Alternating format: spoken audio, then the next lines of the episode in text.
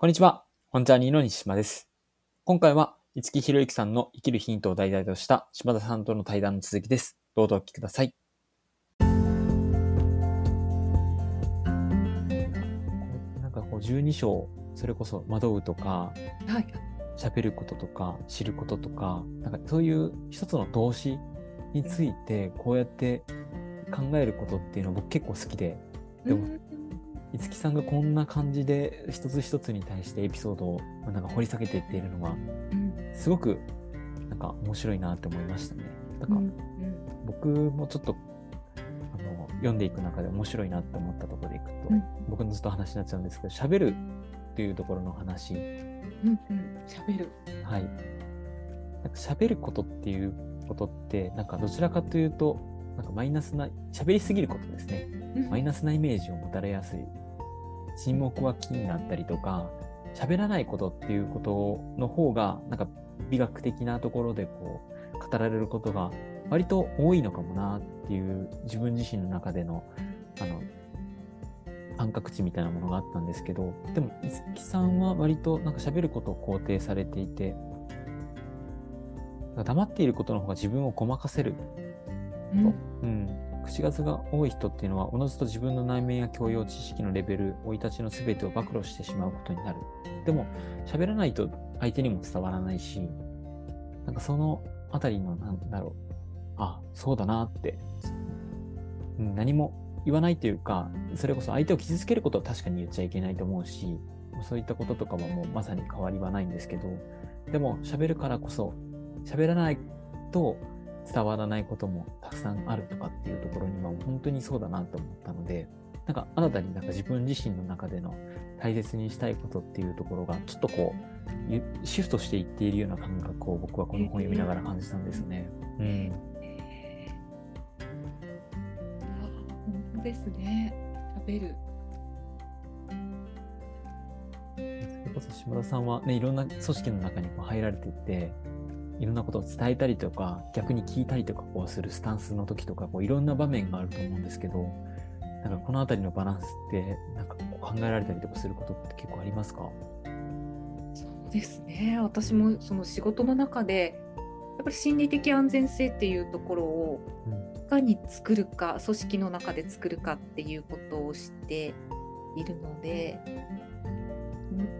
ものが言える組織にしていくというところでは、うん、この喋る、みんなが考えていることを言葉にして場に出してもらうっていうことはものすごく大事だなと思うし、今西が言ってくれたみたいに、もう喋らないことでごまかせる、なんかその場をしのげるっていうことは横行していてそれってすごくもったいないなって今思ったんですよね。うん、やっぱこう負の感情を誰かが抱えたまま進んでいってしまうとか、うん、でいいアイデアがあってもそれを誰も知らずに、ね、進んでいってしまうということで、うん、喋ってもらわなきゃって今改めて思い確かになんか自分自身が喋らなければこの場はうまくまとまるし、うんうんうん、もうこっちの方がいいかっていう、なんか言葉を選ばずに言うと自己犠牲が働きすぎてしまっている社会になんかなっていくのかなって思って、うん、結局、ね、それで言ってしまうことによってのなんかデメリットの方を考えすぎてしまって、うん、言えない組織っていうのはなんかいつの間にかもう辞める相談とかではなく、もう辞めますっていう結論が出た状態で人がなく、なんかいなくなってしまうなんか組織にもつながっていくのかなと思った時に、なんかそういう、うん、話しやすさとか、うんうん、自分が言ってもいいんだと思えるような、なんかそういう感覚であれるっていうところって大切かもしれませんね。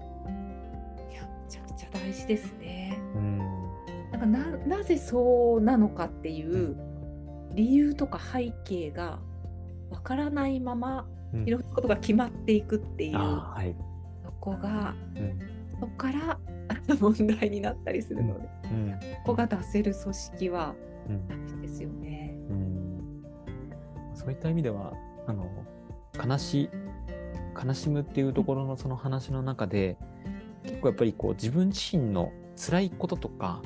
哀愁の話とかあったと思うんですけど、なんか深く悲しいこと、暗いことっていうことを自分自身が他者に見せてはいけないとか、そういうネガティブな発言は、まあ、悪口とかはね、あんまり控えた方がいいかもしれないんですけど、なんかこういうふうに悲しい気持ちになっているっていうところとかも、なんか伝え合える環境であるっていうことって、なんか大事なことだなって思いました。あの、結構面白かったのは、こんにちはでなく、ごきげんようでもなく、悲しいではないかっていう挨拶をするっていうあの松永家っていう、はいはいはいうん、に集まってくる青年たちがそんな挨拶をしてたみたいな話を最初に書かれてて、僕はこれを結構読んでて、えー、こんなことがあるんだと思いながらも読み進めていくと、確かになって、うん、素直に自分自身がそれこそ惑うところでも言われおっしゃってたと思うんですけど、自分自身が悲しんでるなとか傷ついてるなっていう感情をなんかないものにしてしまおうとすることっていうことは、なんかちょっと本当にそれでいいのかなっていうことを踏みとどまらせてくれるような、なんかそんな、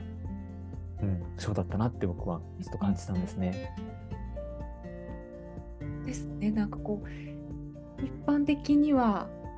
ネガティブでこう伏せられてしまうことを、この本の中では表に出していいんだよとか、うん、受け入れてくれる感じがあって、はい、なんか陰と陽をちょっとこうひっくり返したり、うん、グレーゾーンを良しとしてもらう感じがしますよね。うん、そうですね。本当肯定されるところもあるし、でもこの自己肯定感もなんか持ち続けると自己欺瞞であったりとか、自己自分自身をなんか過信しすぎてしまうってところにもつながるっていう話とかもあったので、なんかこの感情の置き方、バランスが大事ってよく言われるんですけど、うん、このバランスっていうことにこう含まれるなんかこの言葉のそのニュアンスっていうのはもう各々で掴んでいくほかないのかなって思ったりとかしていたんですけど、なんか下田さんどうですか？なんかそういう方々の、ま、感情のとこであったりとかメンタルのところとかもなんかいろいろご相談を受けるところとかも多いと思うんですけど、そのなんかバランスみたいなところのこのニュアンスをどうこう伝えていくっていうか、もしそういう機会があるのであれば聞いてみたいなって思いました。えー、いや本当そこ自分で掴んでいくし、こう揺れながらっていう、うんここでしょうね。私も掴めてる感覚がまだないもん。そうですね。なんかあっち行ったりこっち行ったりしながら、うん、こうかもなーって思いながらしくしていくものなんでしょうね。きっと。うんうん、うんいやいや。あとはそうですね。最後にちょっと聞いてみたいなと思ったところを最後ちょっとお話をして、はいはいうん、きたらなと思ったんですけど、なんか思うっていう話が最後に。うんうん、あって僕結構ここ面白いなと思ったんですけど、うんうん、なんか人生に希望はあるかとか人生に価値はあるかとか、うんうん、いつか必ずそういう質問を自分が自分に聞かなければならない時は人間誰にも一回は必ず来るんです、うん、で僕の考えではできるだけ早くからそういう問答を自分の中で繰り返しながら来た方が人間は幸せであると思ってます、うん、っていうところから続いてって言ったところが僕結構衝撃だったんですけど、まず第一に人生に希望はあるかという問題ですが、僕はやっぱりないと思いますっていうところを五木さん話されていて、ああそうなんだって思いつつも見ていくと、やっぱり人はには死がやっぱり最後にはもうみんな待っていて、でそのあたりメメントモリという言葉を訳すと死を思えっていうところになるんですけど、やっぱり永久に生き続けるっていう風になると毎日が日々感激を持てなくなったりとかしてしまうから、有限であるってことをこう思うことっていうのは大切だっていうことはよく語られはするんですけど、でもなんかその中でのこう向き合い方とか、まあ、そういったものっていうのは島田さんがもう一冊本当はちょっと紹介いただくかと検討されていた覚悟の磨き方っていう吉田松陰のこう言葉とかをこう載せた本のところに結構通ずると思ったんですよね。なのでなんかそのあたりのこう日々の向き合い方とか、なんかその希望とか人生の価値はあるかとかっていうその五木さんの問いに対して、なんか島田さんがもし考えられていることとかあれば聞いてみたいなというふうに思いました。ありがとうございます。私もここは結構衝撃を受けたところです希望はないんだみたいです。これをこう真に受けると、はい、すごくがっかりする感じがあるんですけど、うん、私は希望はあるし希望っているよねとは思っています、うん、で結構、うん希望というか可能性ですよね。なんかこう、うん、今の自分ではまだ想像もしない世界がこの先にありそうだっていう感覚は持っていて、うん、でそこがなんかこう目先のことでうまくいかないことがあっても、もうなんとか乗り越えて進んでいくっていう原動力にもなっているので、希望はあるし希望がなくなってしまったら進んでいけないだろうなって思いますよね。うん、こう価値価値人生の価値はすごく前から考えているなとは思っていて、うん、こう自分の人生こう良い良かったな、まあこうね、うん、命を終える時に良かったなって思えるようには生きていきたいと思ってますね。うん、いや希望本当可能性っていうところとなんかないもしかしたらこういうことがこう起こり得るかもしれないみたいなものがやっぱり持っているからこそ日々のその人生の中でチャレンジしたくなるし、うんうん、見つけたくなるし。なんかそれを繰り返し起こしていく中で最終的に後悔しないなんか生き方みたいなものにつながっていくんだろうなっていうのを感じますね。いや、やっぱり本当なんかこうこれから人が人口が減っていきますとか、まあ、今はそれこそ、ね、きっと起こらないだろうって言われた戦争というか内戦とかも起こっていたりとかこうする中で、まあ、なんか不安、不安しかないんじゃないかっていうふうに一方でこう見えてしまうけれど、でもその中でも何かこうできることとか見つけていくことによってこれから先なんか自分自身が自死するっていう選択ではないなんか違う道を見つけていくことができるんじゃないかなっていうふうに感じてますし、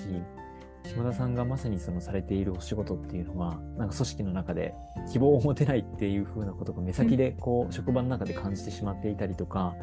こう自分自身がやっていることが本当に意味があるんだろうかみたいなこととかを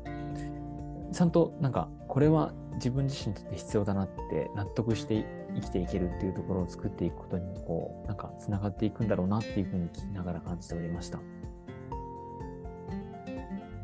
西が言語化してくれることがすごいなと思いながら、いやいやいやいやいやもうなんか本当なんかすごいいろんなところでね、あの東京であったりとかあらゆるところに今島田さんはなんか必要とされているようなところを Facebook でも拝見させていただいていたので、うん、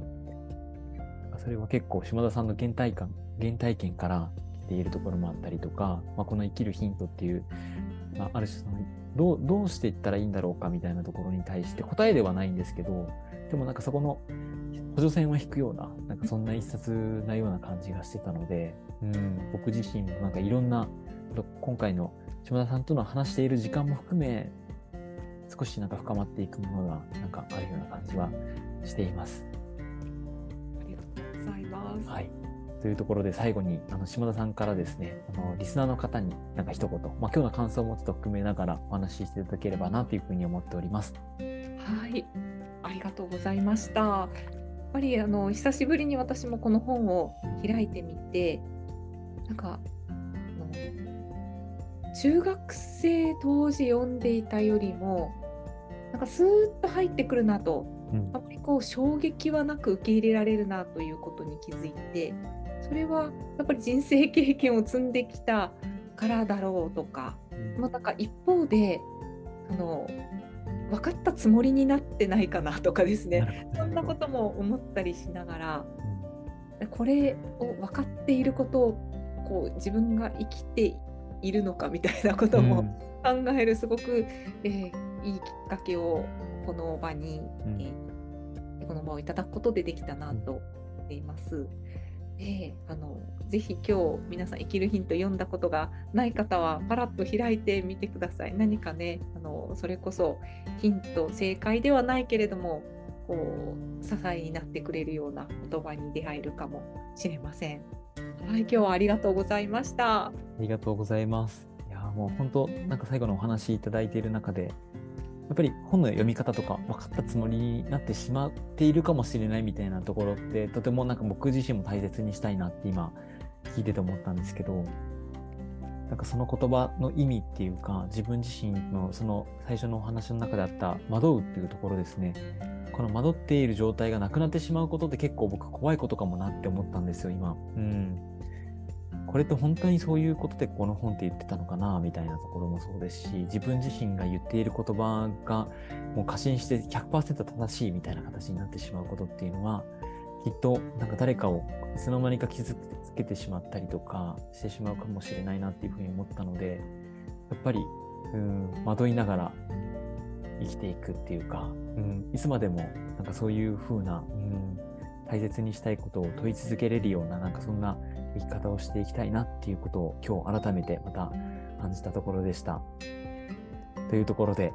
今回は生きるヒント、五木ひろゆきさんの本を題材に島田さんと対談していきました。島田さんありがとうございました。ありがとうございました。